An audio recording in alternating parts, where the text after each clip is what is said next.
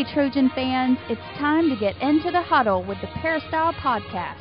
The Peristyle Podcast is your weekly ticket to USC football and recruiting news. Don't forget, you can download the podcast 24 7 at our new website, peristylepodcast.com. And now, here's the host of the Peristyle Podcast, USCFootball.com publisher, Ryan Abraham.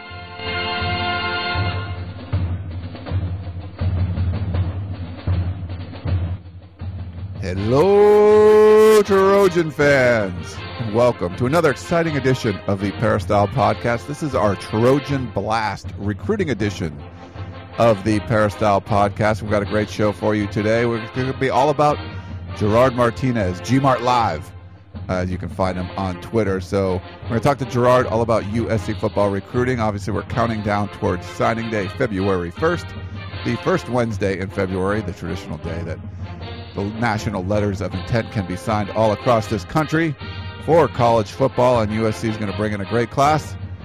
We'll have to see. It's going to be limited with numbers with the scholarship sanctions, but there's going to be some interesting signings and lots of drama going on between now and signing day. So we welcome in Gerard Martinez to help us through and kind of make sense of all this chaos. What's going on, Gerard? How are you? I'm doing good. I don't know if I can make sense of the chaos, but I'm doing fine. Well, good. there is a lot of chaos, and uh, we do have a ton of questions to get to. Some of them are similar, so we'll try to lump them together. But if you have questions for us or any comments, we love to get your emails podcast at uscfootball.com or give us a call 206 888 6755. You can leave us a voicemail there. We're actually going to be adding. So this week, so after the show, sh- there should be a new feature on peristylepodcast.com. It might not be up when you downloaded this, but by next week when we put the podcast up, you'll be able to leave a of a voicemail, or not really a voice, uh, like a voice recording right on the peristyle podcast.com page. So you won't even have to call in. So we'll make it a little easier for you to ask some voice questions because we love to get those. You can hear your voice and you can, he- you can hear it yourself on peristylepodcast.com. But, um, Gerard, we got a ton of questions to get to. Maybe just before we get into all that, how you doing? Are you you holding up okay? You getting much sleep? I'm doing all right. Uh, you know, it's uh, recruiting and it's uh, getting into mid to late January, so there's crazy things happening and and 18 year old kids trying to make uh, very difficult decisions and uh, there's all kinds of variables to be on top of but uh, USC had a big recruiting weekend uh, January 13th brought in uh, 11 different prospects uh, quite a few committed guys but uh, five uncommitted guys as well. So it was a pretty big weekend and uh, you know there's a lot of fans out antsy for you know more verbal commitments but uh, they have to understand that uh, this is a class of 15 for 2012 we're beyond really beyond the early signing period in terms of getting uh, new commitments that are early signers. So right now you're looking more at that 2012 class that's going to sign on signing day, and uh, there are few rides, and USC's got to be very careful as to uh, who they can take and who they want to take, and you know who's going to be available on signing day. So uh, right now I think there's definitely a sorting out period uh, going on. Okay, well, we, I guess we can jump into these questions. We'll do our best to be rapid fire. But maybe the biggest news of the week, uh, this has to do with our first question, Gerard. And this is our friend Miguel. He hasn't jumped off the ledge or anything. So, Miguel, we're glad you're okay. We thought you were a little depressed, and there was a lot of tweets about you last week, but I'm glad you're okay. He's coming in with another question for us, Gerard. Hey, Ryan, it's Miguel. I got a question for Gerard. Wanted to know, um, with the news of Tosh Lupoi going to uh, Washington, how's that going to affect SC's class? Um, you know, um, that is a pretty big move, and I think it's going to affect a lot of schools in the Pac-12. Um, wanted to know what Gerard's take was on that um, for USC. Thank you very much, and fight on. Tosh Lupoi now trending on Twitter. Um, it, yeah, that was definitely big news uh, in the Pac-10 and in the Pac-12 uh, region in general. I think that uh, Lupoi obviously being a, a very good recruiter and having you know put together a pretty good class there at Cal before he left. When you leave at this point in time in the recruiting process, it's it's pretty tough to be able to either you know bring those guys over to the school that you're going to or necessarily keep those guys at the school you are at. And I think for Cal, we're really starting to see that class kind of start to fall apart a little bit. I don't think it's going to be devastating for them. I, I think you know there's a lot of uh, probably chicken little going on right now with the Cal fan base, and it'd be the same thing if Ed Orgeron decided to pick up and leave right now for USC. But I think you know the, a lot of those kids that are committed to Cal, I think are committed to Cal because of the academics and uh, because a lot of the reasons they like the school, not necessarily because of one coach. The one big lo- loss that they already have in the books right now is Ellis McCarthy. He switched from uh, being committed to Cal over to UCLA last night. And after, you know, his dad kind of said, you know, he's not going to just commit to a school because of one single coach, Ellis basically said, yeah, I committed to Cal because of Tosh Lupoi, and he's not there anymore, so I don't want to go to Cal anymore. Does he really want to go to UCLA? Is the question that everybody asked. And, uh, you know, he hasn't really said uh, or been quoted by anyone as to why he's gone and committed to UCLA over Cal or committed to UCLA over any other school for that matter. So, you know, that remains to be seen. USC is still actively recruiting him. Uh, Operation uh, Guidon, as we're calling it, is still uh, in effect, and we'll try to get more details on that. But uh, right now, you know, him uh, Ellis McCarthy going to UCLA was was a little bit predictable. It seemed like everything was kind of being lined up for him to eventually end up at UCLA, regardless of whether Tosh Lupoi was leaving Cal or not. So Lupoi going to Washington doesn't really affect USC too much directly. A lot of people have asked about Zach Banner, the 6'9", 310 pound, uh, now five star offensive tackle from Lakewood, Washington. He's number and, 16 you know, in the country, Gerard. He he moved up all the way to number 16 in the Rivals 100 that was released today. Indeed, and and that's just because he had such a good week in San Antonio, which we reported from you know the first day down there, just him and his uh, performance, and uh, just you know kind of how he carried himself. And I've seen him play quite a few times now in person, and he gets better and better every time I see him play. And you know I've I've thrown around that Jonathan Ogden uh, comparison, and uh, that's a lofty comparison, but I think you know mainly it's just you're looking at a guy who's really played a lot of basketball and fundamentally he's just not there yet. But in terms of potential and raw athleticism and ability, he's pretty amazing. Uh, for a guy to be six nine and be able to move like that and just look comfortable. He doesn't look like he's awkward out there. And I think a lot of people uh, nationally, you know, the guys back east got out to the west practices a lot this year because the east in the morning were doing some walkthroughs at the lobby. So there's really nothing to watch there. So they came over to the west, and so those guys got a lot of exposure on the West Army All American team. And Zach Banner was one of those guys that impressed a lot of people. Um, so uh, good to see him move up to a five star ranking. Um, and and now people are are a little afraid guys like Miguel, a little afraid that Tosh Lupoi, now ace recruiter with Washington, is going to swoop up Zach Banner. Um, Zach Banner is looking at Washington. He's looking at Oklahoma, and he's looking at USC. Those are his final three. Uh, but it's not necessarily going to be a I think a major impact on his recruitment that Lupoi's at Washington. Um, I think obviously Washington is, is showing that hey, you know, we want to get better coaches, um, fired the whole defensive staff after giving up that basketball score to Baylor and Alamo Bowl. And so that you know that's obviously trying to prove to guys like Banner, hey, you know we want to win here at, at Washington and not be mediocre. Uh, but at the same time, Tosh Lupoi was not recruiting Banner at Cal. Banner really eliminated Cal pretty early in the process, and Tosh Lupoi is a defensive line coach, not an offensive line coach. So, in terms of that specifically, I don't think you're really looking at uh, you know a huge impact on his recruitment. Um, you know, USC is still expecting him to officially visit January 27th, um, and it's going to be interesting to kind of see how that shakes out with that being so close to signing day. That weekend was originally scheduled uh, as a as a as kind of a bye weekend for recruiting for USC, kind of putting a gap between signing day and and and recruiting a lot of these out-of-state guys. I think you know Lane Kiffin really wanted to just kind of have a weekend where they could kind of sit back and say, okay, wait, wait, wait this is where we're this is where we are. These are the guys we think we're going to get. Let's let's you know make sure we kind of focus on this, and and you know we don't have anybody out there taking visits that's commit that are committed, and we don't have to worry about a bunch of guys coming in this weekend. Well, I think things sort of started to change, you know, when Ellis McCarthy committed to Cal, and there started to be some movement there with some other guys at the Army All American Bowl. Now it's a little more like, okay, we need to use every weekend we can to be able to get uh, some recruits in and to be able to sway some guys. And you will see, as you've seen in previous years, there are going to be some recruits that will not sign on signing day. Stefon Diggs is one of those guys, a five-star, six foot, 180 pound uh, receiver uh, from Maryland. Uh, one of the you know top players uh, at the Army All-American practices that we saw. A very dynamic receiver. He's talked about visiting USC still. He was supposed to come in January 20th. Uh, now he's kind of moved that date back into we'll see if we visit USC, but he's not going to sign on signing day. Uh, as of now, he's talking about signing after signing day, and that could be, you know, that's kind of been with some of the top players the trend, and we'll see if there's going to be a few players floating around on signing day that may not actually sign, and it may not be a bad thing for USC because it starts to spread out, you know, the time a little bit, and if all of a sudden they're not able to hit that 15 mark on signing day, and it's got to, you know, you're trying to hit an exact number, which you know, people don't realize a lot of teams don't do that. A lot of schools don't hit 25 exact commits right on signing day.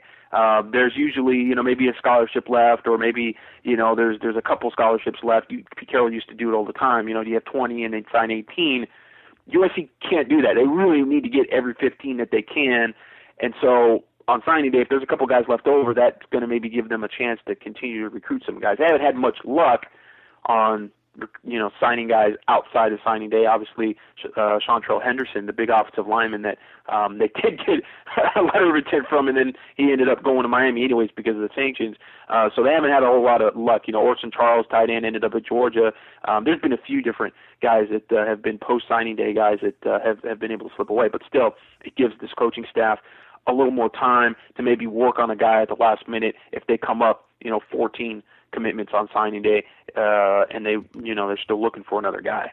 All right. Uh, well, Miguel, we're we're happy you're okay. That's good stuff. We have one more voicemail question, and we're going to get to. I think we have about three pages of other questions. A lot of repeats though, so we won't get to every single one. But here's uh, one more voicemail question for you.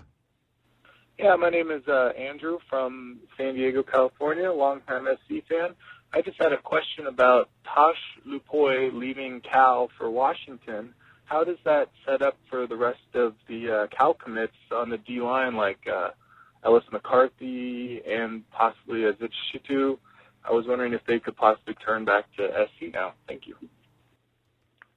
Along the lines of the same question, I'll add that uh, Pio Vatuvei talked to him last night, and um, he's you know six uh, 270 75 pound defensive tackle at this point. You know, a lot of people were talking about him as being the defensive end, but he's looking more and more like uh, Christian uh, Tupou to me, and and and very similar in terms of his build and kind of I think the way he would fit in at USC. And you know, it's an impact for him and Cal. Uh, Cal was only really a real choice for him because it's close.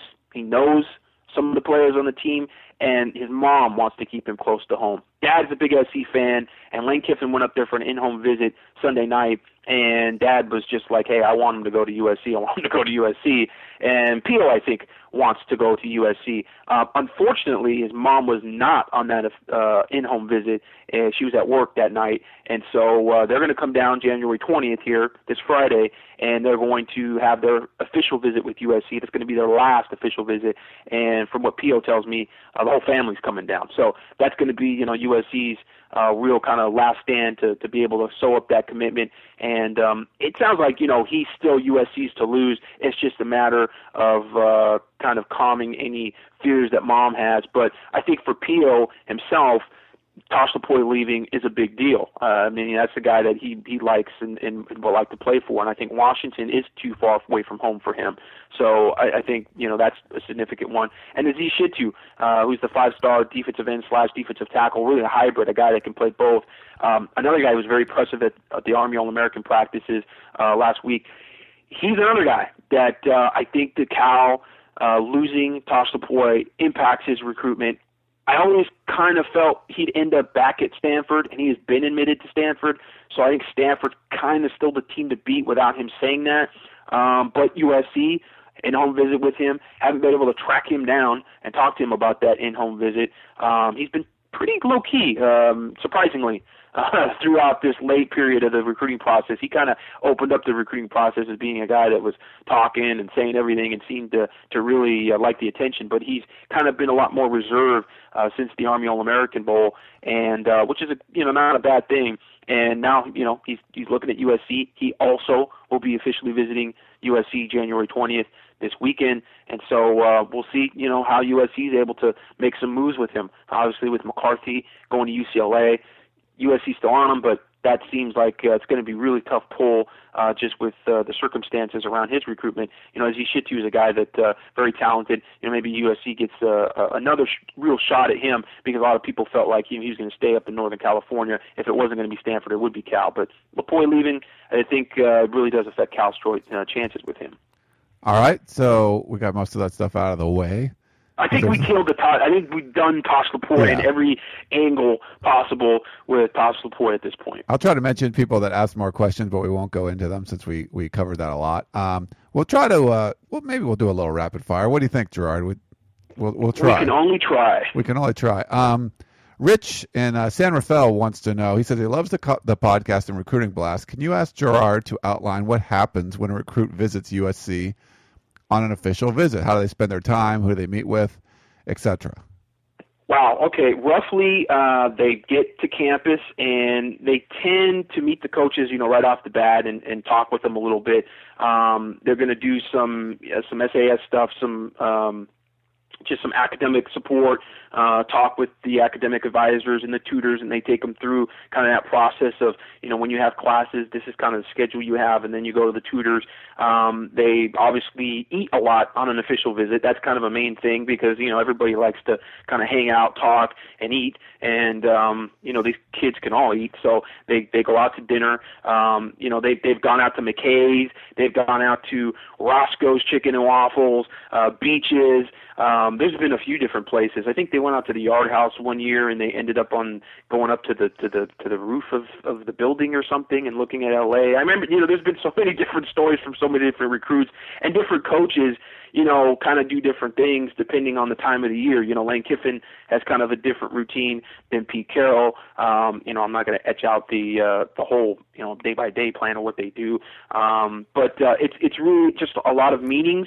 And if there's not a game, and it's more about the relationship that they have with the coaches and being around the coaches and staying with the coaches. You know, the kids go out and they hang out with their hosts, the players, and they go out and they do little parties and they go down to the row and uh, you know do that kind of Friday night, Saturday night thing. Um, but a lot of the time during the day is spent, you know, with the coaches, just talking with the coaches, and I think that's why USC, with Pete Carroll and with Lane Kiffin, majority of their official visits have been towards the end of the year after the season because I think they want to have that one-on-one time with these recruits. And so you get a lot of schools that like to, you know, have all these recruits come with big games. Notre Dame being an example where they have, you know, 20 odd kids show up uh, for the game against USC. The visit tends to kind of circle around that game itself and the game atmosphere and the preparation for the game. And that can be a big selling point. But, you know, as I've always said, I think I say this almost every podcast that we have.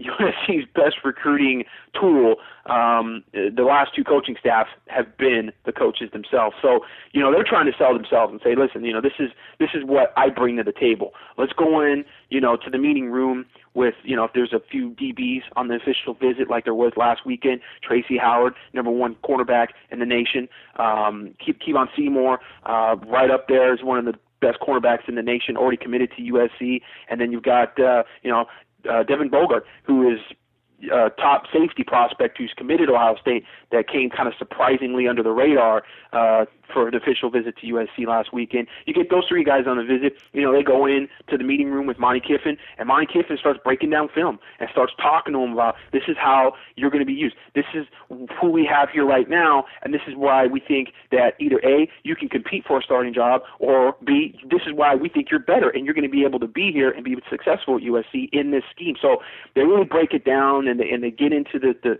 the, the specifics of things there on an official visit. It's much more detail oriented. Um, you know, when you come in on an unofficial visit, obviously everything is not paid for like it is in an official visit, but you're also kind of getting a glance view of, hey, this is USC. Here's the trophies. Here's the tradition. Great to meet you.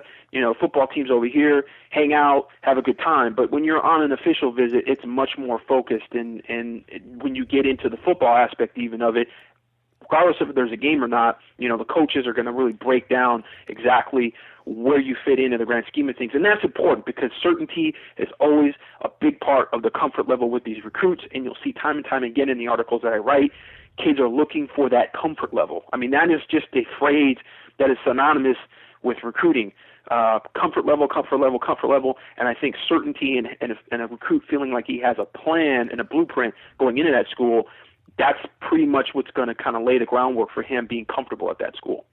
All right. Uh, thanks for that one, Rich. And Ron had the same question, Gerard. So you answered both of those. That's great.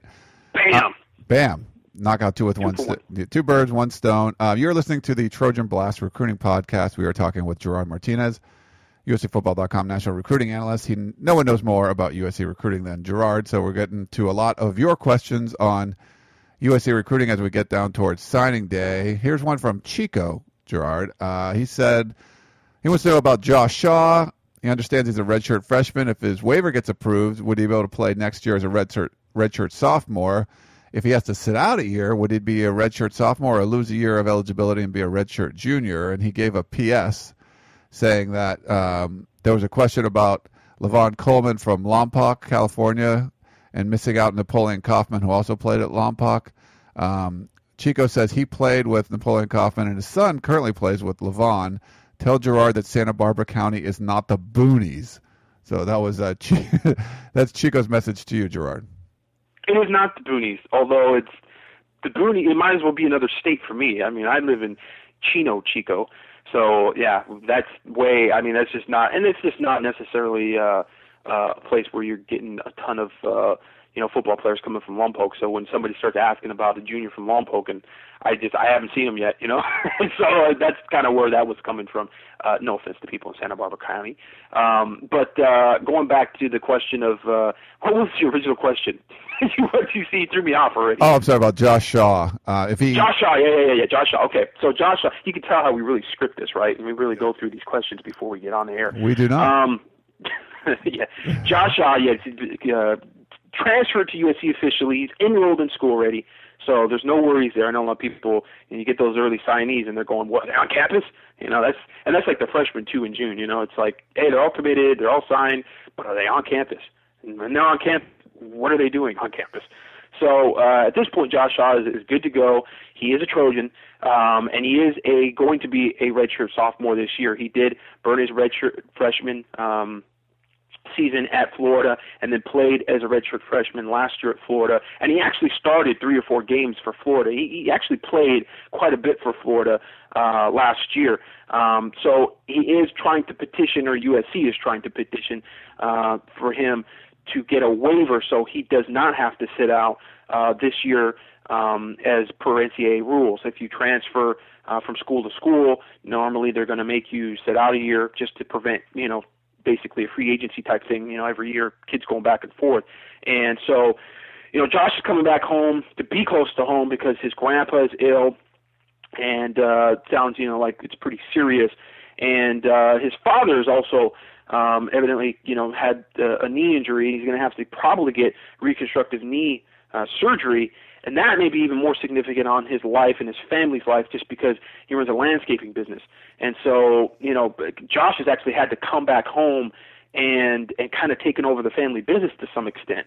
Um, he's had to kind of run things and, and make sure everybody's kind of uh, doing what they sh- they're supposed to do uh, in terms of labor. He's not going to have you know be hands on like that when he's in school, uh, but he is going to be commuting back and forth still. So he's trying to get the waiver. You know whether he'll get it or not remains to be seen. The NCAA can be pretty stingy about these waivers. Um, so, you know, if he's not able to get a waiver, he will have to sit out this year. And of course, he already burned his red shirt, so he's just basically sitting out an eligible year. He will come back uh, redshirt junior year when he's eligible, so he basically has um, two to play two, which is similar to Gerald Bowman um, in terms of in terms of the amount of years he's able to play. I mean, Gerald Bowman comes in four-star safety uh, from Woodland Hills, one of the top players in junior college. Actually, I think he was ended up the season at the end of the season ranked the number one junior college prospect in the nation by Rivals.com. So obviously another very good player. He, if he doesn't, you know, he's got a red shirt to burn, if he doesn't play this year, then he ends up playing as a redshirt junior too. So they're pretty much on the same you know path in terms of how much eligibility they have to play if Josh Shaw is not given that waiver. Um, now with that out of the way, let's break down these two different players. And this won't be rapid fire, but I'll try to make it as quick as possible. Rapid Josh Shaw is definitely fire. a cover safety. He's a free safety. He's a guy that reads the quarterback, plays very well in space. He can also play corner to some extent. And a lot of people have kind of made those, you know, Josh Pinkard comparisons. I don't know if I'd put him right there with Josh Pinkard. Josh was very physical too. He was a great athlete and played well in space, especially pre-injuries. But he was also a heck of a hitter, and he was the guy that came up and would nail people. Shaw is not that guy right now, and I don't know. Maybe you know they- they can kind of teach him to be a little more aggressive near the line of scrimmage. But his biggest knock at Florida was just being a guy who would kind of like run by the pile and not necessarily lay people out and be that kind of safety that was going to come up near the line of scrimmage and hit people. And you know, obviously, this is I think why Josh kind of looks at himself being more as a big corner than a, a big safety. So he's got some size though. He's about six two, 195 pounds, 200 pounds. In Comparison with Joe Bowman, who's about uh, six foot and a half, 205 pounds. Bowman will come up and destroy you. I mean, I've seen him play in person, and he is a guy that plays like Troy Polamalu around the line of scrimmage. Not to make a comparison to Troy Polamalu as, you know, he's as good as Troy, Troy Polamalu, who's going to make an impact like Troy Polamalu. But in terms of his style and the way he plays, is definitely like Troy Polamalu. He plays near line of scrimmage. He just he freelances like crazy at the at the junior college level. You know, it's going to be interesting to see how USC uses him because that's not really the Tampa 2 type defense that USC has been playing. Granted, TJ McDonald has definitely been able to freelance a little more, especially at the end of last year, and you saw him starting to make plays kind of on his own near the line of scrimmage. So we'll see if you know maybe just the personnel you know they can adjust, but uh, you know Bowman is much more like a li- like a linebacker near the line of scrimmage. I mean Dion Bailey kind of another Dion Bailey you can have out there. Haven't seen him play in coverage as much. He is fast, he's very quick, but really haven't seen him play in space. So when you're looking at these two guys, completely they're almost opposite. They're almost polar opposite type safeties uh, from what I've seen. And so it's it's good get for USC though because they are able to get two different guys. They do do two different things, and you can kind of fit in who you need to uh, depending on you know what you need uh, coverage wise. And I think Josh is more the guy that USC hasn't had. Uh, you know, in the, in the past few years, they've really had a lot of safeties that have been big, physical guys. Kevin Ellison, um, you know, Taylor Mays, uh, T.J. McDonald. You know, even Jawanza Starling is not a guy that's really a single deep safety in space coverage guy. He's more of a guy that you want near the line of scrimmage. He's more physical. He's more attacking in nature. Uh, Shaw is actually a guy that you can put in space, and he's going to play the angles really well. Has really good ball awareness. So, yeah, kind of really polar opposite players. But you know, if Shaw's not able to get this uh, waiver, then you know he's not going to be able to. Uh, he's going to pr- pretty much have the same eligibility as uh, you know a junior college transfer would have. Okay, uh, thanks for that one, Chico. Dave in Ladera Ranch wants to know: With the departures of receiver Brice Butler and Kyle Prater, do you think it was possibly orchestrated because USC and the coaching staff have confidence in knowing they have silent commitments from some big receiver co- uh, recruits? What do you think about that? You know, I don't think so. I think with Prater, it wasn't orchestrated. I, I, you know, it, it's tough. I don't, I don't know. I don't know. I, I, I speculate that I don't think so, just because I think Prater has so much talent. I think that it's it's a matter of just him gaining some confidence. And uh, you know, I think if there's one knock on uh, the coaches last year and, and how they used their personnel. I felt like there was a stretch there with the Colorado game and the Washington game, a few games where USC was pretty much dominating those teams, and they didn't interject Kyle Prater into the offense at all. You know, there wasn't a lot of push to, hey, you know, let's get down on the goal line and just give this guy some passes, just throw him up some jump balls and try to get some confidence and try to get him to, you know, just have that light bulb go off, if you will. And so, you know, his major issue at USC was always just toughness and being physical and being healthy, you know, and playing to his size. I mean, he was a guy that could catch the ball, you know, jump in the air and make spectacular catches, but it seemed like when you put the pads on, he just wasn't doing those small things of blocking and and and being able to catch, you know, really in traffic and those kind of things. He just seemed like he was, you know, not real confident with uh, getting hit, uh, sort of. So, you know, I, I, but I think there was enough talent there where I just don't believe USC was going to say, "Hey, you're not going to play here anymore." Um, uh, to me, I, I feel like that's probably one that they didn't see coming. Um, now, granted, I think Brice Butler. I think that you know kind of was a, a, a probably had a good feeling that he, he was yeah. going to leave. He was leaving no matter what. Yeah, he told me he, he was leaving. It didn't matter. Yeah, I think and, everyone and I think that. Yeah. coaches knew that too. So I think the coaches, in terms of their recruiting, followed that as much as you know, they were like, hey, you know, we don't think you're going to play here. Or they, I don't think there's a whole lot of, you know, USC with with a lot of these these transfers, guys like Amir Carlisle. You know, I don't think there was this. They, they sat down and told Amir, hey, you're not going to play at USC. You should probably transfer. That I don't. I don't think that happened. I don't. I think there's enough guys on the roster that, well, quite frankly, through injuries and, and academics that there's things going on that really, you know, people get all nervous about, hey, okay, how are they going to get under 75? How are they going to get under 75?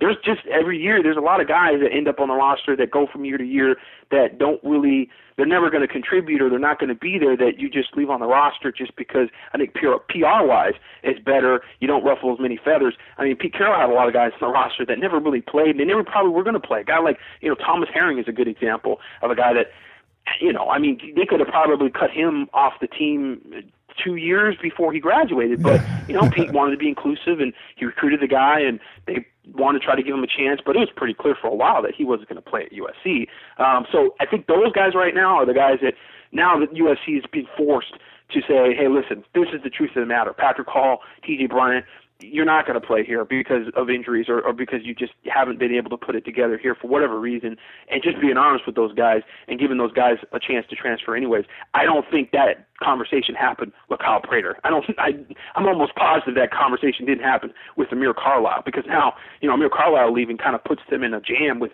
you know the running back recruiting. Yeah, there's just not a lot of good running backs out there, so they're kind of scrambling a little bit in that position. So yeah, I, I think it's just happenstance. I think you know Lane being a receiver coach at USC, offensive coordinator, good year for receivers. He's going to be out there looking at receivers anyways. Now it opens up some more room and it gives them the ability to maybe, you know, recruit some guys and, and be a little more attractive. But, you know, at the same time, I think the guys that they were on early uh, before these transfers are the same guys that they have good shots at here coming North signing day. Okay. Uh, let's let's ratchet up the uh, rapid fire a little bit if we can, um, just for yeah, because we still got like a couple of questions left. JD and DC wants to know. Sounds like McCord, Williams, and Fowler, all at the Army All American game, have legitimate interest in USC. Of those three, which would you like to see in Cardinal and Gold the most? Wow, that's a tough question. Um, you know, I think Williams might be the biggest get only because he might be able to be more of a three technique defensive tackle, and that's kind of what USC is looking for right now. Um, you know, defensive end, you want to get a good pass rusher as well, and and McCord is blazing fast off the off, the edge, and obviously Dante Fowler being a five star might be one of the best, if uh, not the best, defensive ends I've seen this past year, especially on film. So you're kind of, I mean, you know, it's it's tough. That's a tough that's a tough threesome to pick from. But I kind of would have to lean towards Leonard Williams just because, you know, he's already about 265, 270. You could put some more weight on him easy. He can end up being a really good three technique for you. And there you have your plan B for Ellis McCarthy. Okay. Um, Patrick had a kind of question that went along, I guess, with the last one, with the, the previous one before this last one from JD and DC. He said most Trojan fans are understand the need with the sanctions to – uh, get it right with the recruits while at the same time you're trying to help other players that are currently on the team find a new home because of the numbers game, something you mentioned. Um, he says, however, I'd, I'd, be willing to bet most of our rivals are using this over the next two years to scare away recruits. For for instance, implying that you only have one year to prove yourself, and then be forced out uh, if you have not made an immediate impact. How do you think the coaches are handling this when you're trying to recruit some top flight players? It's just a matter of of explaining the situations with each recruit. Um, you know, T.J. Bryant certainly didn't. He had more than one year to prove himself, and you know, to to to be a guy that you know could make an impact at USC. And it's not necessarily, hey, we're cutting you. You can't play here anymore because you're no good. It's look at here's a situation with the players in front of you. This is where we feel we are personnel wise, and this is where you fit in. Yes, you're at the bottom of the depth chart, and we really don't see you making an impact here. Here's an opportunity to go somewhere else. So, and then with you know a guy like Patrick Hall, um, there's players that have had injuries, significant injuries, that are going to be in that situation where you just you just you, you know because of those injuries you're not able to play to the level you were going to play at when you signed with USC. So now in order to be able to play college football, which you know a lot of these kids just want to play, they just want to be on the field. It's just a matter of being honest and saying, look, you're not at that level anymore. If you if you're going to stay here, you're probably not going to play a lot. And giving them that choice, I don't think it's necessarily coming to you can't play here, pack your bags see at, at Utah State, it's like you know basically just coming to terms with this is the situation, and any situation is unique and is different. And as I said, the trans some of the a lot of the transfers here that USC's had have been from guys that have decided to go because of whatever reason, not necessarily because they've been pushed out. They left you know and so I, I think it's just a matter of you know just talking about the situations being honest and being open with it and um and it, and it pretty much speaks for itself Okay. Uh, let's see. Let's go to Mike. He says everyone throws out the word commitment when in fact they are anything but a commitment, and this could change at any time. Could you give? Could you have Gerard explain how uh, how you feel about USC coaches and approaching this, given that that really they have no margin for error with the limited scholarships they have for this recruiting class? It's tough. It's tough, and I do not envy the position that they're in because I talk to these kids and you know, you have an instance like Gunner Keels, the Army All American quarterback that uh, committed to Indiana early in the year. He's from Indiana. Uh, decided I don't want to go to Indiana anymore for whatever reason. Ended up committing to LSU just somewhere around uh, the Army All American Bowl, and we hear now, just uh, yesterday, evidently now he's going to Notre Dame. And he's an early enrollee, so this is actually LSU was waiting for him to get on campus, and he ends up between committing uh, uh, during Army All American Week, and basically, you know, going on campus, he's decided, no, I don't want to go there. I'm going to Notre Dame instead. And now supposedly he's going to Notre Dame. I think he that signed. Kind of actually, stuff, I think it's official. He signed this morning with Notre Dame, I believe. Yeah, that that's, you know, I mean, how do you predict that kind of stuff happening? You know, how do you get a hold on it, and especially when you're under the gun with a specific amount of rides that are limited do you do you do you plan for that? I, I don't know if you totally can, and that's what I'm saying with you know some of the guys maybe you know stretching it out over signing day and beyond. Maybe that's not such a bad thing for USC because uh, it just gives you a little more time to think necessarily if you're not at those numbers that you need to be. So I can't you know can I explain it? I can go on a tirade about the word commitment anymore and whether we should even be listing guys as verbal commitments because it does mean nothing. I mean, a guy commits in March and he's saying, "Yeah, I'm committed to such and such, but I still want to take all my visits." Yeah, you know, I'm committed here. I love it. It's my dream school, but I'm gonna keep it real. I'm keeping my options open. You know, this is silliness. I mean, it's just like, why do we even say that they're commits when there's nothing really about going there and and being you know a part of that school uh, at that point means that they're tied to that school or there's any collegial bond. Now, granted, there are you know recruits that that do commit early and they're like, hey, I'm done. This is my this is my school. I'm going there and I'm committing early because I want to get away from the process. I don't want all the attention. I don't want coaches calling me 24/7 during the season. Get a guy like Max Tuerk, who you know once he committed to USC, done. And so, the, but those guys are becoming the minority now. So it does interject the argument about you know an early signing period for those kids that are really confident and they're not just BSing people about committing to a school.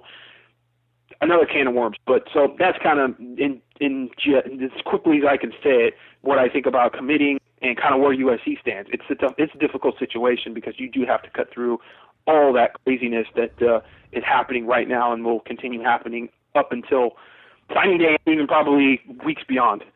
Okay. Um, the next few questions we had Greg in the OC, Emily in uh, Michigan, Terry in Los Angeles. All had questions that had to do with the you know the with Sarkisian making that big hire up there. So sorry we didn't get to uh, those when we already addressed those. Um, obviously.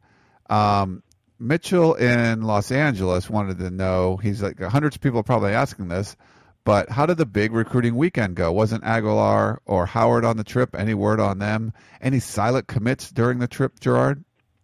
well, if they were silent commits and I talked about them, then they wouldn't be silent anymore. uh, like I said, USC had uh, 11 uh, recruits on campus and uh, quite a few guys that were committed. Uh, you know, Jabari Ruffin, um, you know, uh, Jordan Simmons, Kevon Seymour, um, you know, Darreus Rogers, which was kind of a, a big guy to get because there's been a lot of talk about him maybe going to Oregon, and and he actually tweeted that he was couldn't wait for his ASU trip uh, after he got back uh, from USC.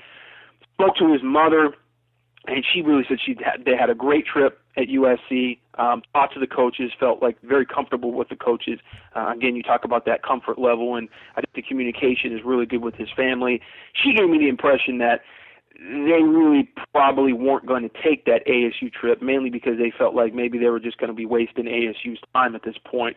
Um, so, you know, the, the confidence level with with Darreus Rogers is pretty high, and that's a significant get right now because, like you said, you know you have Brice Butler leave, you have Kyle Prater leave, and Darreus Rogers. Is, I mean, he's right up there with the best receivers in the state. I mean, talent-wise, he may be the best receiver in the state. He could be completely dominant when he wants to be, and really one of the best pure receivers that we've seen all year. Um, now, there's you know it can be arguments with other guys as well, you know Deontay Greenberry and, and Bryce Treggs, but I think uh, Darreus Rogers is you know, really underrated, especially by a lot of other services. I think Rivals has him ranked pretty good, uh, but a lot of other services just have no clue about how good Darreus Rogers really is.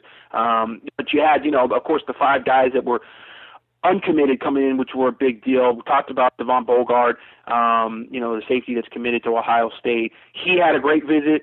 He's saying right now he's about 75% committed to Ohio State. That's one of those guys that definitely, you know, you talk about that that word commitment and what happens towards signing day and who's coming and who's going and what are our numbers. That's a guy that you, I just don't know. I think USC has to make some ultimatums with him and say, listen, man, by next week you're in or you're out. You know, we can't we can't have you all the way till signing day saying, well, I, I might go to Ohio State. And you know, now I'm 60. You know, we don't want to see one of these things where you know he's 75% committed, and then next week he's 65% committed, and all of a sudden by the time we get you know a few days before signing day, he's telling everybody he's 50-50. I don't know if SC can really have that. I don't think they can really. Uh, you know, be able to have a guy that's on the on the fence like that at a position that safety just USC's recruiting as a strong safety when you've got Josh Shaw come in and, and you've got Gerald Bowman. Um, Tracy Howard talked about him, number one recruit in the nation, or number one cornerback uh, recruit in the nation. Um, came out with his mom. Mom said really good things about uh, Southern California, and, and and it seemed like he had a, a very good visit as well. He's looking at Florida, LSU, and USC.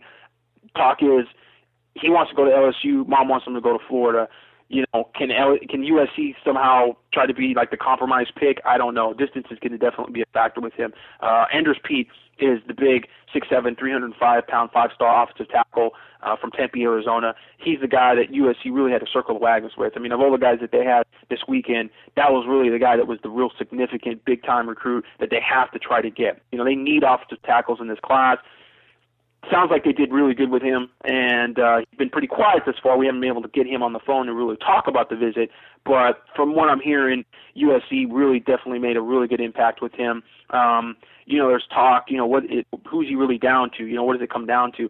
A lot of talk that Stanford's um, you know, a school that he likes a lot, but he hasn't been admitted into Stanford. Uh, and then you have his brother at Nebraska. So we'll we'll see what goes on there. But I think Andrus Peat, um, USC definitely made some real positive moves with him this past weekend. DJ Foster, uh, according to everybody, committed over the weekend. That's not true. He didn't commit. Uh, confirmed that Sunday. Uh, but another guy that's been really hard to actually get on the phone to really get into detail about what happened with his recruitment at USC and, and kind of where he stands with things talking to other people, uh, not him directly, but getting from a lot of other people that are pretty good sources on it, it sounds like ASU's really kind of that team that USC's battling with, and not Cal anymore. He came from his Cal visit, said that you know the Cal was kind of his leader after that official visit uh, before Christmas. Now it sounds like you know it's really a USC ASU battle. ASU's making a lot of coaching moves. Uh, hired uh, his uh, his his ex-coach, a coach that was uh, the head coach at Saguaro High School, is now going to be kind of like a, a quality control manager type, um, you know, high school li- liaison type uh, person at ASU with the new coaching staff. and you know obviously that's that plays a big role in with DJ. But there might be some other coaching hires as well from ASU that are going to impact his decision. Um, you know, after DJ flew back from his USC visit, he actually drove down to have an unofficial visit for a couple hours with the ASU coaching staff. So, you know, USC is going on their in-home visit uh, tonight, in fact, and so you know, Lane Kiffin will be in there, and they'll be you know kind of trying to, I guess, reinforce some of the things that they talked about during uh, the um, the official visit, but. It, it seems like you know ASU is definitely kind of back into it, and, and he was basically going to commit to ASU at one point, but um, kind of kind of you know with just them falling apart uh, during the end of the season and then Erickson getting fired and the whole coaching staff basically not being there anymore obviously caused pause for him and he started looking at other schools Cal and USC and uh, now ASU's trying to kind of get back into it and it sounds like they might be doing the right thing to get back into it. So that's kind of the latest uh, with uh, DJ Foster. But um, I mean, it was it was definitely, from what I understand, it was a great uh, weekend in, in general. Um, you also had uh, Kyle Dodson that uh, came in from uh, um, Cleveland, Ohio, who's committed to Wisconsin. A lot of people think he's going to actually end up at Ohio State. Haven't really heard much from him. Um, and then Isaac Seumalo, who's uh, you know the big time center prospect from Portland, who's committed to Oregon State his dad Joe actually coaches at Oregon State. That seems like it'd be a real tough get. But USC's been relentless. They haven't given up on him, and they've recruited the heck out of that kid.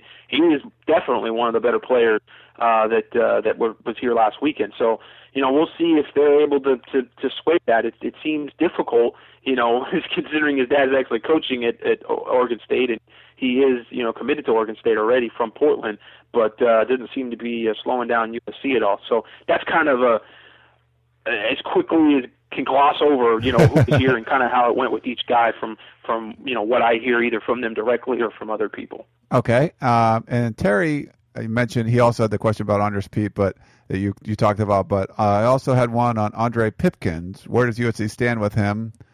legit shot at landing him. Are we talking about Andre Pipkins or Tyrone Pigeons? Uh, Pipkins, and I, yeah, he he wrote in and apologized for the typo in his question. Uh, Andre Pipkins. At this point, we have not heard anything about Pipkins. Um, it's kind of kind of a quiet thing, and so maybe Tyrone Pigeons might be good code for uh, talking about Andre Pipkins in the near future. Um, no, you know, no setup official visit. There was a lot of talk coming from the Army All American Week you know that uh, that Sunday or that uh, Saturday night when the coaches come down and they're able to be there at the hotel and they do a lot of in-home type visits uh, with the recruits uh, at the hotel. That uh, you know Pipkins is looking to officially visit USC. Obviously, you know he's committed to Michigan, so probably Michigan's telling him, no, you don't. Uh, you better stay committed to Michigan and not be taking official visits this late.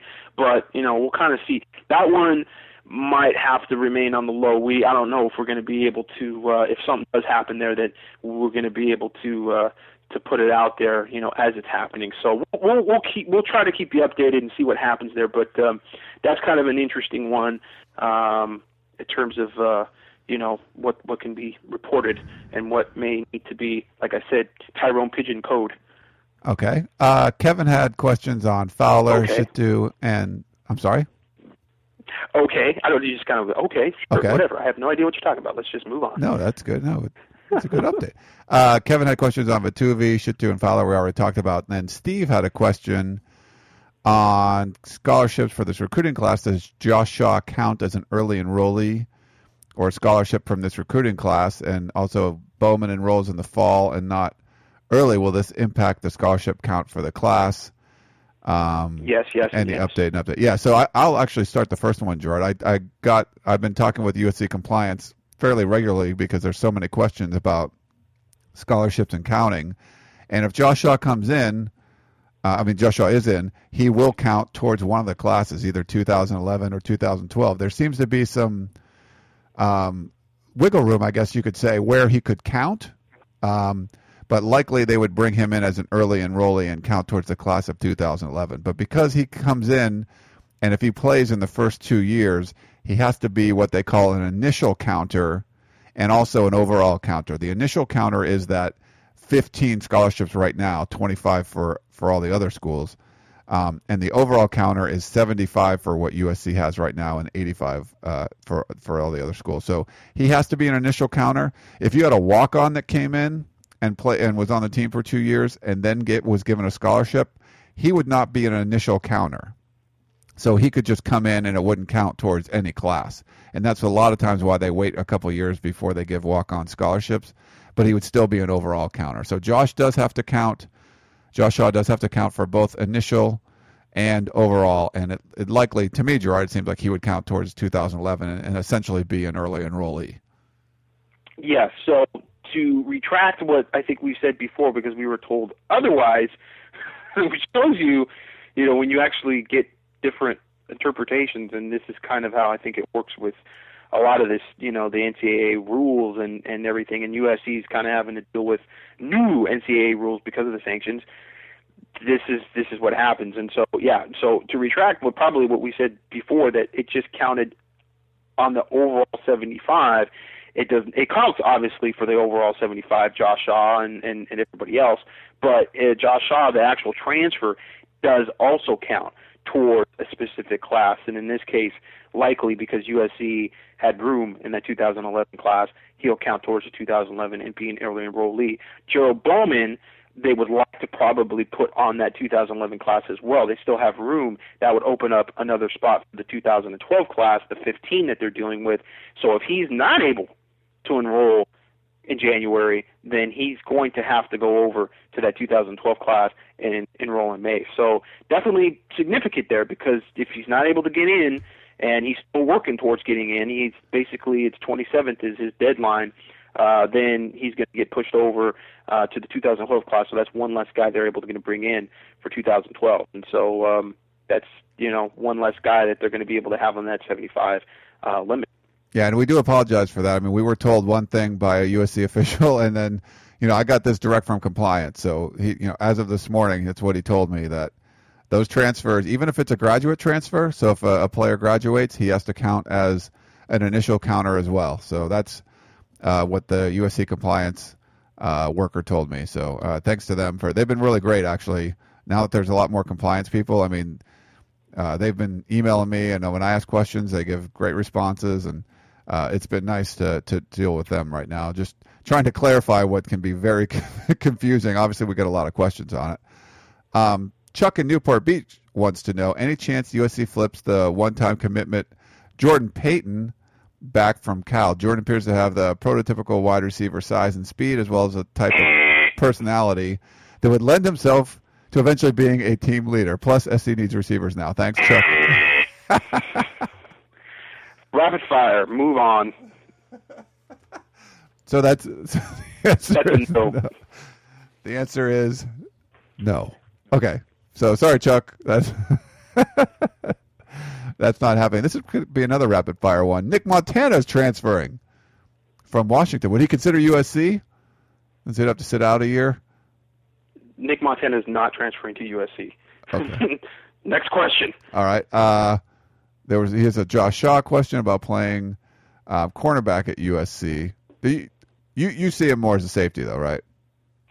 I tend to see him more as a safety. Um, different schemes, you know, at Florida uh, they may use a little more man, so you know maybe they didn't feel as comfortable uh, with him out at corner. Uh, but he's a guy that could definitely play some nickel. So you know, there's a possibility. We'll we'll kind of see how it shakes out. USC definitely uses the corners um, a little differently than than Florida or some of the SEC schools do. So you know, if you you put him in a cover two type situation, might not be such a big deal to be able to put him at corner. So there's a, there's some possibility there. Okay, and this is these were from the last couple from Justin, and uh, he's from near South Bend, uh, Indiana. His last one was, can USC get a second cornerback prospect in this class, or the Howards and Bogards just too committed to turn? That's tough. I mean, the guys that they're shooting for are definitely pretty high up prospects. Um, you know, even DJ Foster is a guy that. Uh, you know, talking to a lot of people, they feel like he's a better cornerback prospect than he is uh, an offensive prospect. But he doesn't want to hear it. He wants to play offense. He wants to have the ball in his hands. He ran for 3,000 yards and 54 touchdowns as a senior, so you can kind of see why. But uh, it's just one of those situations. It reminds me a lot of Adam Hall. People remember him back a few years ago, uh, 6'4", 200 pound safety slash receiver and just came out of high school and, and had crazy insane numbers, was averaging like 10 touchdowns a game or something like that, and was like, I'm playing offense, and went to Arizona because they promised him he'd play receiver, and I don't know if he ever played receiver. He ended up playing safety almost immediately there. So it's one of those things I think with DJ Foster as well. He just wants to play offense. Whether that's his best position, whether he ends up there or not, remains to be seen. But that's the position he wants to be recruited at. Um, so that's another guy that you know down the line could be a potential corner. But as far as the guys that USC's recruiting, yeah, they're going really shooting high you know, after guys like Tracy Howard and and um, you know some of these guys that are just national guys. I don't know that they're going to really have a shot at. It's really distance. It's going to be a factor, and um, we'll, we'll see. I mean, they got a good one on Kevon Seymour. I mean, we saw him, you know, during the Army All American Week. Hey, if you guys want to see him, if you guys want to be him for about 10 minutes, go to the website and check out the webcam that we did with Kevon Seymour. It's awesome. It's really cool. Um, you got to watch it a couple times, too, to kind of get into it. And when I first watched it, like, uh, you know, the camera was a little shaky and it was this and that. But, you know, when you just kind of take some time and you, you just kind of go through it and you're kind of going through the whole practice and he's over there, you know, with the West team and they're hanging out in the sidelines and they're talking. You know, it kind of gave me flashbacks of playing again. It was like, wow, you know, this is kind of how it is, you know, just being on the practice field and with your boys and everything. And, you know, that's kind of a cool thing. You get to be on the practice field with the Army All American team and it's a great perspective. So, yeah, the helmet cam with Kevon Seymour, you guys got to check that out. Yeah, it's definitely, it's up on USCfootball.com right now. So you can go check that out. About 10 minutes of Kevon running around. Um, well, Gerard, we got to a lot of stuff today. There's one more thing. Uh, Eric wrote in. We had a question on the podcast yesterday about which NFL team had the most Trojans. We talked about uh, the Cincinnati Bengals. Um, they had like Keith Rivers and Rey Maualuga and Frosty Rucker, and I think Taylor Mays as well. But apparently, uh, Eric wrote in and says Seahawks have the most. Ironically, you know, with Pete Carroll being the coach up there. So that doesn't surprise me. yeah, I haven't looked. I haven't looked at all the numbers and stuff, but um, so just want to let give people an update on that. But thanks again, Gerard, for coming on. We're just under an hour. That's a lot of recruiting talk, and I know I, I, we got one tweet from Harry, the ASIC guy, tweeted that you know I, I, tweeted that we were taping the show, and he tweeted that you need to do one of these every day. and it seems like we could, but I mean, I know we probably could. Everything changes, and there's stuff going on as we speak right now. Yeah the ninjas are out. There's Operation Guidon, and then there's another operation going on which I can't even pronounce. We need like uh, you know somebody. We need uh, we need Mayamki. We need our our trusty moderator from the Peristyle to be able to give us some pronunciations on some of these ninja code names that we're going to be using here now till signing day. Yeah, but I, I expect it's going to be a crazy time getting you know heading in towards signing day. We should know more. Definitely, we'll know more by next week. And I wanted to let people know you can. Uh, we're gonna have one more show this week. Uh, we're gonna do a uh, live show on Wednesday, one o'clock p.m. Pacific time from McKay's Restaurant. We have Wes Horton, uh, USC defensive end. So he's to talk about the defensive line depth, what's been going on there, what he thinks of some of the young guys, because obviously that's the the one position where USC lost some players, and, and Bruce Feldman picked USC to finish number one in 2012 in his preseason poll. So uh, that's the one position where you know there's definitely some question marks. So we'll talk to Wes Horton on the live show. Hopefully you can check that out. Go to uscfootball.com. We'll put the replay of it up on peristylepodcast.com. I'm working on another special guest for that too, but Wes Horton will be our main guest, and Gerard will be there. So if you have any questions, we can you can put them on there live, and we'll try to answer them. We, we might have Dan Weber on too. So team questions. Well, what am I going to? How are we going to do that? How are we going to have all these? You got how many guests you got lined up? You got a special guest. You got Wes Horton. You got Dan Weber, and you got me. Yeah, we'll, we'll see. We're working throughout. You know, we, some guys could get bumped, but uh, we'll have. if I get bumped, not a big deal. Okay. I, I'll, I can get bumped. All right. Well, thanks again, Gerard, for coming on and, and sharing all the insights. Great stuff. And uh, we'll see you tomorrow on the live show. I, I guess so. If I don't get bumped. Yeah, you won't be. You'll be. You're going to be producing the show likely, so you won't be bumped there. But you know, and then if there's any recruiting questions that come up, you can you can jump in there. But there you go. We can have Wes Horton on, and I'll be talking about Ellis McCarthy. That'd be awesome. All right. Well, thanks again, Gerard, for coming on. Thanks everyone for tuning in. This has been the recruiting version of the Trojan Blast. We'll be back again next week. Our regular podcast on Monday, and another Trojan Blast on Tuesday. So thanks very much for tuning in and don't forget to check out uscfootball.com for all the latest USC football and recruiting news.